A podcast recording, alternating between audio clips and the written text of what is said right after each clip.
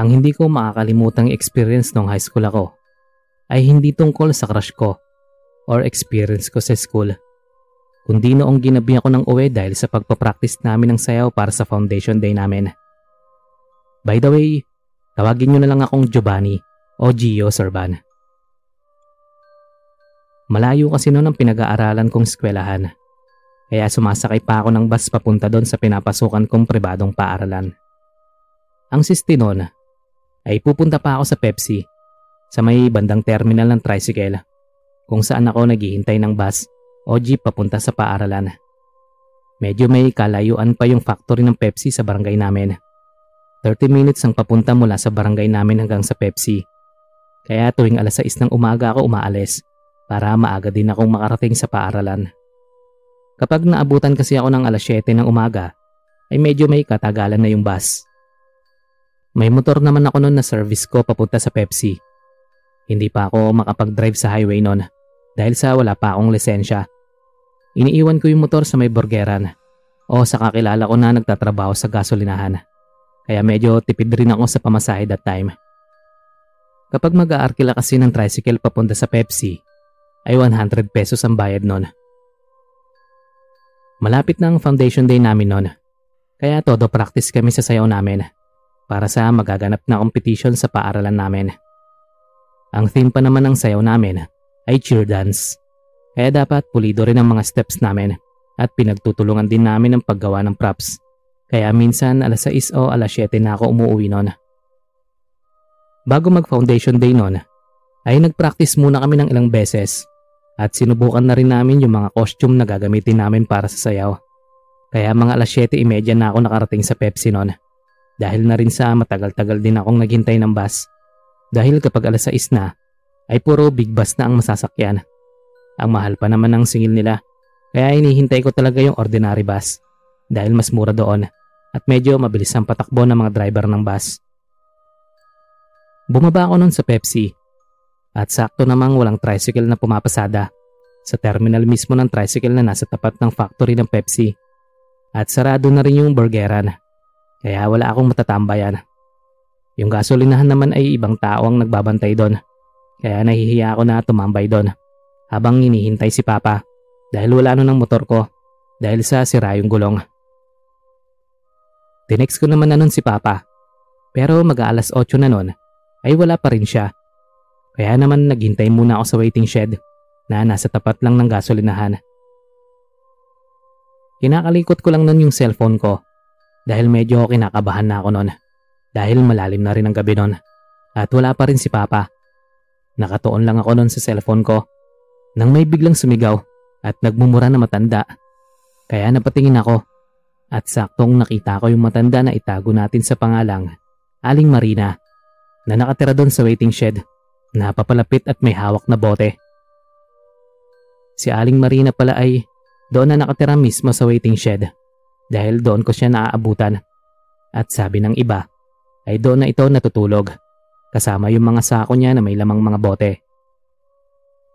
Hindi ako tumayo noon at nanatiling nakaupo lang dahil hindi ko rin alam ang gagawin kung pupunta ba sa gasolinahan o ano. Natakot ako noon dahil may problema ito sa pag-iisip. Takot pa naman ako sa mga ganong tao dahil sa karanasan ko noong bata ako na hinabol ako ng lalaking may problema rin sa pag-iisip. Kaya noong nakalapit na ito sa akin ay yumuko ako para hindi niya ako mapansin. At napansin ko na hindi nakasayad sa lupa yung madungis niyang mga paa. Pinunasan ko pa yung mga mata ko noon dahil sa akala ko ay namamalikmata lang ako. Pero noong hindi ko na maitanggi yung nakita ko ay medyo kinabahan at natakot ako. Nagtaka rin ako noon dahil ang alam ko ay buhay pa si Aling Marina.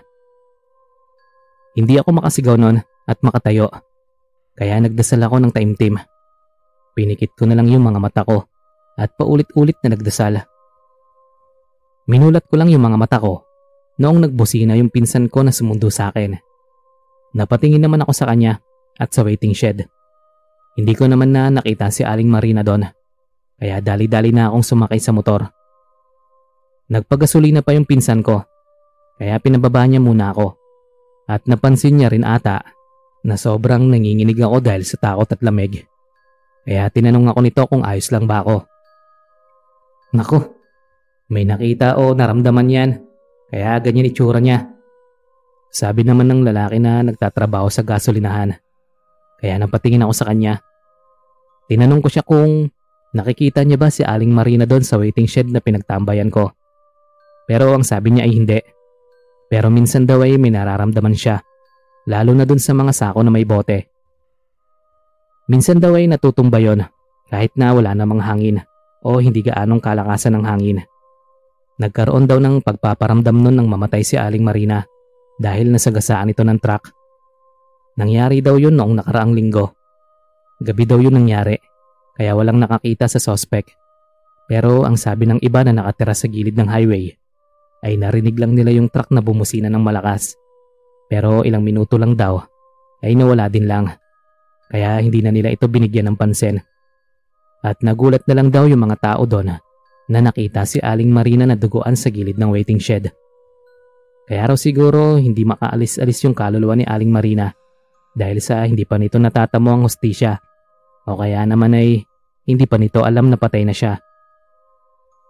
Bago kami umalis ng pinsan ko, ay nagdasal muna kami para sa kapayapaan ni Aling Marina kasama yung lalaki na nagtatrabaho sa gasolinahan. Pagkatapos nun, ay pinayuhan din ako nung lalaki. Nawag na wag daw ako masyadong magpapagabi. O kaya naman kapag daw ginabi ako ulit, ay sa gasolinahan na lang ako tumambay kasama siya para din daw may kausap siya. Alas 9.30 na rin ata ako noon nang makauwi sa bahay. Dahil yung magaling kong papa pala ay uminom kaya hindi ako nasundo. Pa-shoutout na lang pala ako kapag nabasa niyo yung story ko, Sir Van. More subs to come po sa inyo.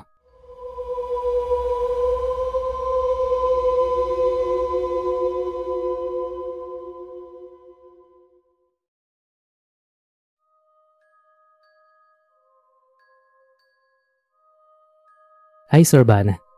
Ako nga pala si Reynalyn. Reyna for short. Mag-share lang ako ng creepy experience ko tungkol sa terminal ng jeep na nasa isang bakanting lote. Sa may bakanting lote talaga ako sumasakay ng jeep dahil nandoon ang terminal ng jeep. Saka malapit-lapit din naman ito sa tinitirhan ko.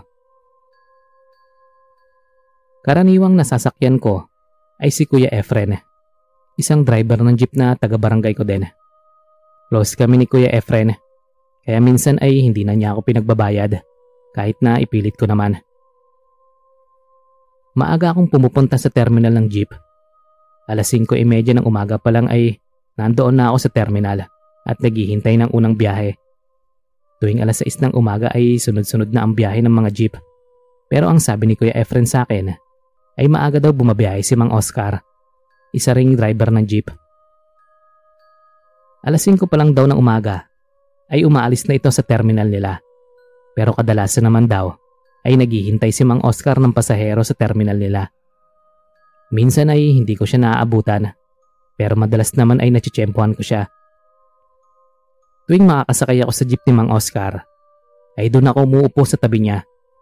Sa loob sana ako sasakay pero ang dami na agad niyang pasahero tapos kapag sasakay ako, ay nakatingin pa sila. Kaya naman ako na nag adjust dahil sa mga tinginan nila at puno na rin sa loob.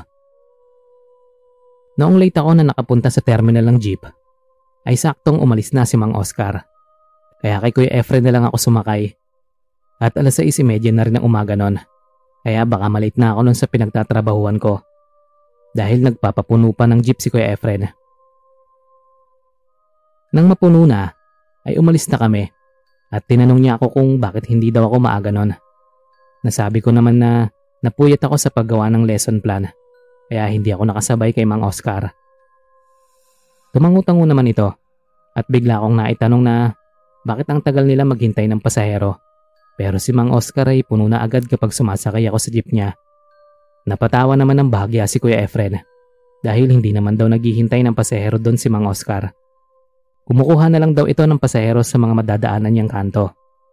Nagtaka naman ako sa sinabi niya dahil alam kong maraming pasahero si Mang Oscar na nakasakay sa jeep niya tuwing nasasaktuhan ko ito. Noong gabi na at pauwi na ako ay nasaktuhan ko ulit si Mang Oscar kaya pinara ko ito at sumakay ulit. Napatingin naman ako sa loob ng jeep at nakita ko na naman yung mga pasahero ni Mang Oscar. Sumakay ulit ako sa tabi ni Mang Oscar at panay tingin sa rearview mirror. Napansin siguro ni Mang Oscar ang ikinikilos ko. Kaya naman sinabi nito sa akin na huwag mong pansinin para ligtas tayo makauwi. Ngumiti si Mang Oscar sa akin kaya yumuko na lang ako kahit na kinakabahan at natatakot. Tahimik ang naging buong biyahe namin ni Mang Oscar. Kaya noong nasa terminal na kami ng jeep, ay inilalaya niya akong bumaba. Dahil sa takot, ay namumutla na ako. Umupo muna kami sa tambayan nila para mapakalma ako at huminahon. Dahil ngayon ko lang nakita yung itsura ng mga pasahero na duguan at ang iba ay basag ang ulo. Tinanong naman ako ni Mang Oscar kung ngayon ko lang ba nakita yung ganong itsura ng mga pasahero niya. Kaya tumango naman ako bilang sagot sa kanya. Inihatid naman ako ni Mang Oscar papunta sa bahay namin dahil alas 8 na rin ng gabi noon. Habang naglalakad kami, ay kinuwento ni Mang Oscar yung mga pasahero niya sa jeep. Ang sabi niya ay matagal na niyang pasahero mga kaluluwang yon. Kaya rin daw na maaga siya dahil inahatid ni Mang Oscar ang mga pasahero niya sa lugar kung saan naganap yung aksidente dati. May naging aksidente daw kasi noon sa Pakurbada. Nagbanggaan daw yung truck at jeep noong gabi dahil sira daw ang ilaw ng jeep. Kaya hindi nito nakita kaagad yung truck. Sakto naman daw na napadaan siya nun sa aksidente at nakita yung mga taong wala ng buhay. Kaya agad daw siyang humingi ng saklolo. Pero huli na raw dahil namatay daw lahat ng pasahero na nasa jeep noon. Ang nangyari daw noon ay napansin niya na bumibigat yung jeep niya kaya nung napatingin daw si Mang Oscar sa salamin niya, ay nakita niya yung mga pasahero na namatay sa aksidente. Natakot daw siya noon, pero kapag daw nadadaanan niya yung kurbada, ay nawawala na raw yung mga pasaherong yon. Akala rin daw niya ay hindi ko nakikita ang mga ito, kaya palagi daw akong sumasakay sa jeep niya. Kaya sinabi ko na rin na sa tuwing sasakay ako, ay nakatingin ng mga pasahero sa akin. Kaya sa tabi niya ako umuupo. Normal lang naman sila sa paningin ko. Pero noong napatingin na ako sa rearview mirror, ay doon na ako natakot dahil sa itsura nila na duguan at basag ang ulo. Ang mas nakakatakot pa doon ay nakatingin sila sa akin at nakangiti. Kaya talagang namutla ako nun sa sobrang takot, Sir Van. Nang nasa tapat na ako ng bahay namin, ay nagpaalam na si Mang Oscar. Nagpasalamat ako at pumasok na sa bahay. Napatingin naman ako sa bintana at nakita ko si Mang Oscar na walang ulo. Kaya pinungas-pungas ko ang mga mata ko at nang makita ko ulit si Mang Oscar ay may ulo na ito ulit. Inisip ko na baka namalikmata lang ako o epekto lang yun ng takot at pagod ko kanina. Noong matapos akong kumain ay nagpahinga na ako agad. Dahil sa Sabado naman kinabukasan at walang klase kaya pinagpabukas ko na yung mga schoolworks ko na dapat kong gawin. Nanaginip ako na nakasakay sa jeep ni Mang Oscar. Kasama ang mga pasahero niya na duguan, pati na rin si Mang Oscar. Nagmamaneho nun si Mang Oscar, pero nakatingin ito sa akin, pati yung mga pasahero. Itim ang kanilang mga mata habang sila ay duguan. Nagsisigaw ako noon dahil sa takot. Hanggang sa ginising ako ni Mama. Narinig niya raw ang pag-ungol ko na mapadaan siya sa kwarto ko dahil nag-CR daw siya noon. Pagtingin ko pa lang sa orasan ng cellphone ko, ay alas 6 pa lang. Kaya bumangon na ako para magkape. Para na rin may masmasan ako. Nakita ko naman si Papa na nanonood ng morning news. Kaya umupo na rin ako sa tabi niya para makinood habang nagkakape. May balita noon na aksidente. Sumalpok daw yung jeep sa poste. Yung isang pasahero daw nito ay sugatan. Pero yung chopper o driver daw ng jeep ay dead on arrival. Nang sabihin yung pangalan na Oscar at pinakita yung jeep, ay nagulat ako dahil kumpirmado nga na si Mang Oscar yon. Ininterview naman yung pasahero habang ginagamot ito ng medic. Ang sabi ng pasahero ay nawalan daw ng kontrol si Mang Oscar. Saka napansin niya raw na parang hirap si Mang Oscar na kontrolin yung manibela hanggang sa bumangga na raw yung jeep sa poste. Napatulala na lang ako dahil sa napanood ko dahil buhay na buhay pa si Mang Oscar noong inihatid ako nito sa bahay namin. Napansin naman ni Papa yung reaksyon ko, kaya napatanong ito sa akin kung ayos lang ba ako. Sinabi ko yung nakita ko kagabi nung umalis si Mang Oscar pagkahatid sa akin. Payo naman sa akin ni Papa na kapag ganun daw na walang ulo yung tao, ay ipasunog daw yung damit o kaya batukan para hindi matuloy yung masamang mangyayari sa taong walang ulo. Daladala ko pa rin yung payo ni Papa hanggang ngayon. Pero unat huli kong nakita na walang ulo ay si Mang Oscar lang. Kaya ang hinala ko ay baka kinuha siya ng mga pasahero niya noong gabing ding yon.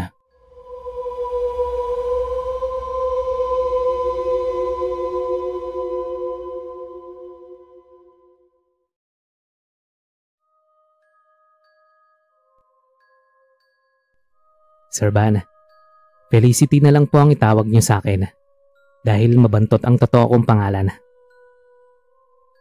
Ibabahagi ko lang itong karanasan ko noong umuwi kami sa probinsya ng nobyo ko. Nasa second year college pa lang ako noon ay nabuntis na ako dahil na rin sa kuryosidad at kapusukan naming dalawa ng boyfriend ko. Inilihim ko yun kinananay noon pero habang tumatagal ay napapansin nila ang pagbabago sa katawan ko. Kaya halatado na buntis na ako noon. Kinumpronta ako ni nanay kung bakit daw ako nabuntis at sino ang ama. Nang sabihin ko naman na si Damian, ay pinagsasampal ako ni nanay at hindi na rin nakapagpigil si tatay sa galit niya. Si Damian kasi ay mahirap lang gaya namin. Isang kargador lang ito sa palengke sa bayan namin. Kaya naman galit na galit sila nanay at tatay sa akin.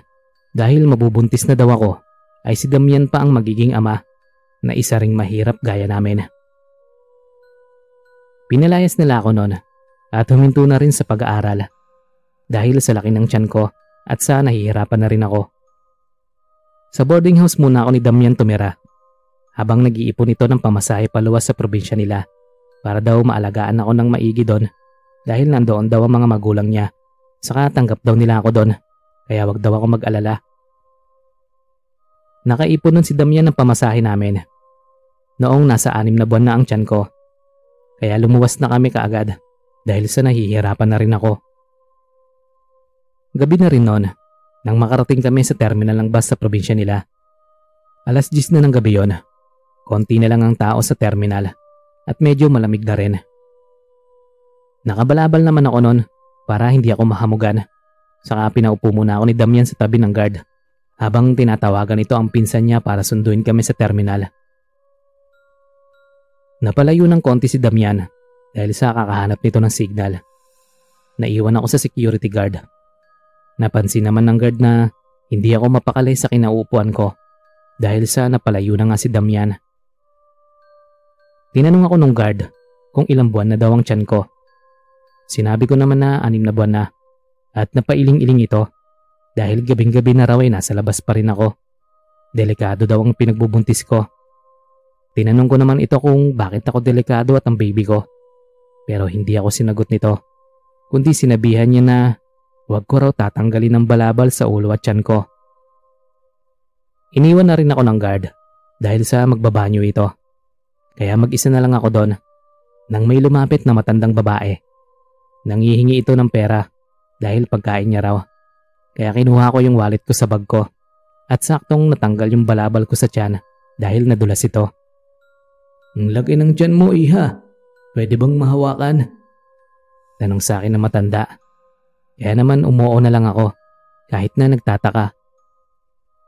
Noong akmang hahawakan na ng matanda ang tiyan ko, ay sumigaw si Damian habang patakbo itong lumapit sa akin.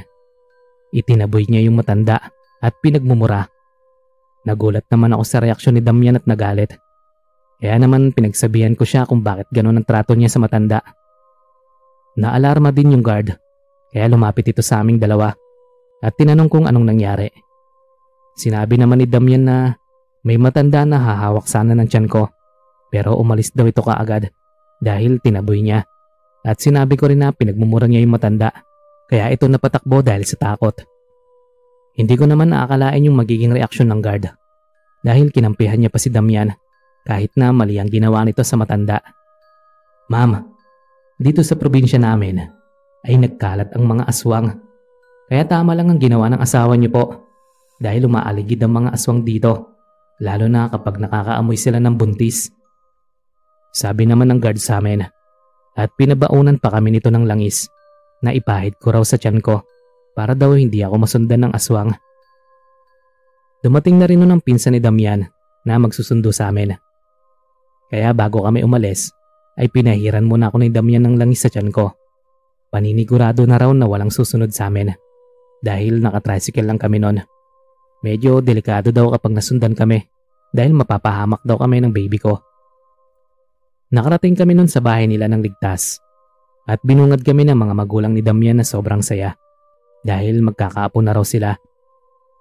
Kinuwento naman ni Damian ang nangyari sa akin sa terminal na sinalubong daw ako ng aswang.